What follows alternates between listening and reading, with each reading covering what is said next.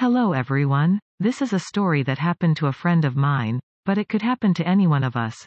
I will not forget that day the 19th of September 2019 when a manager came into our local office and announced us that we all are going to lose the jobs because of a top-level management decision. After that day my life changed completely.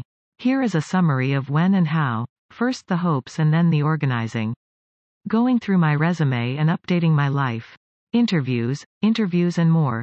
Interviews. The numbers, the stress and beyond. What's next? So let's take each of them and try to explain what really happened for me. 1. First the hopes and then the organizing. The minute I found out about the top-level management decision I logged into the LinkedIn account and took a look at my resume. I made the changes that I thought were needed in order to have it up to date. It was too fast and too easy. It was just the start. Then I applied for a few jobs and kept my hopes up. Maybe too high. The good news in all this story was that the management allowed us to have six months before the office would be closed. So I thought that it was be plenty of time for me to find something new. Unfortunately that wasn't enough. After a few job applications I realized that I need to reconfigure my resume in order to be according to different job requirements. So I did that too and sent a bunch of more emails, applications.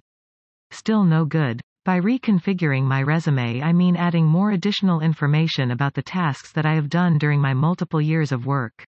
No lies, no unnecessary information. Just the truth. Then something new came in.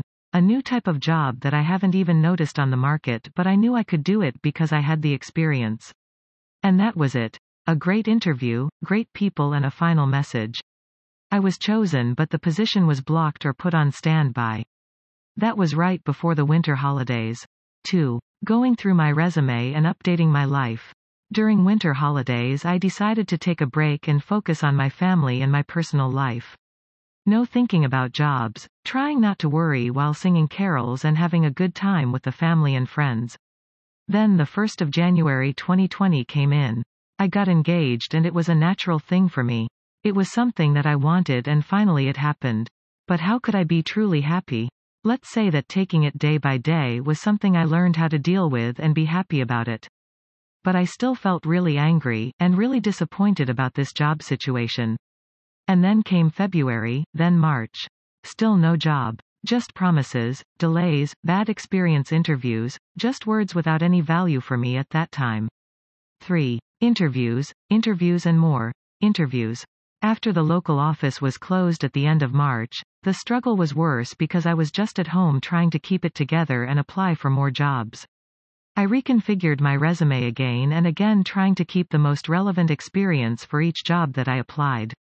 I went through a lot of interviews with different companies, some HR persons were more qualified for the jobs than the others.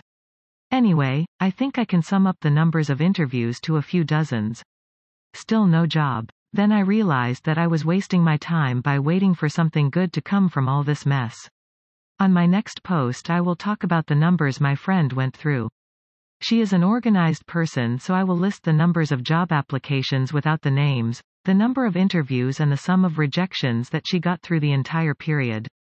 In the meantime, she did some training and had some exams just for her to keep it up to date with the knowledge.